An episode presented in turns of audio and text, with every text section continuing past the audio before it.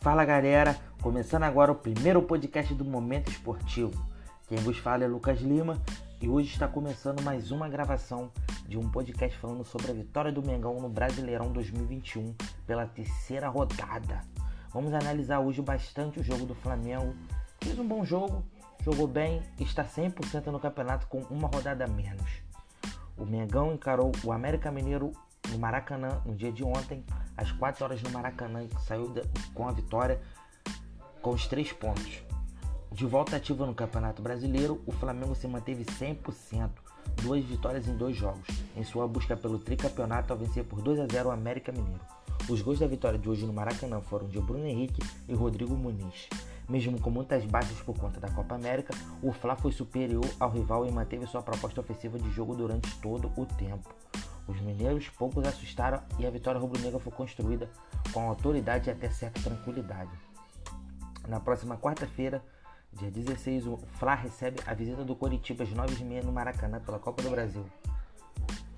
O Fla mantém seu DNA. Mesmo diante de muitas baixas, o Flamengo não mudou sua forma de jogar e manteve intacto o DNA da equipe. Dono da bola e das ações, o Fla tentou empurrar o rival para o seu campo. Com uma formação bastante ofensiva, o rubro-negro circulou a bola de um lado para o outro em busca de espaços para agredir no comando da partida. Os rubro-negros ditaram a temperatura do duelo e construíram o triunfo com uma atuação sólida. Com uma atuação sólida. Coelho se retrai e perde. Disposto a marcar forte o Flamengo, o América se postou atrás da bola e apostou na retomada rápida para surpreender os donos da casa. A estratégia com a Ademir mais solta até funcionou, mas a equipe não conseguiu acertar o último passe e acabou vítima de um dos seus descuidos defensivos.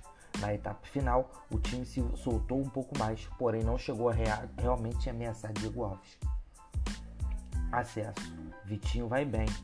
Por vezes criticado por uma suposta falta de intensidade, o meio Vitinho teve atuação muito boa no Maracanã. Além de participar de tramas ofensivas mais interessantes do time, foi dele a roubada de bola que originou o gol do Bruno Henrique, com boa presença junto aos homens de frente, Vitinho serviu os companheiros com uma peça a mais na parte final do campo e levou perigo à zaga americana. Bruno Henrique foi outro que teve atuação destacada no Maracanã.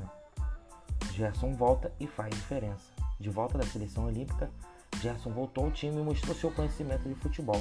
Com muita qualidade no passe, sobretudo na hora da saída de bola, o camisa 8 ajudou a organizar o time e fez ótimas tabelinhas com o Diego no meio de campo.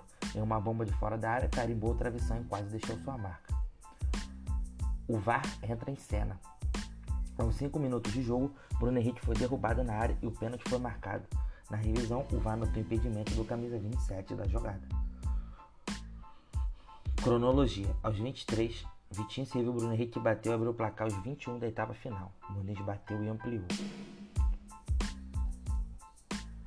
Flamengo e América Mineiro fizeram um belo jogo no Maracanã. Flamengo dominante, ganhou o jogo e saiu com mais uma vitória.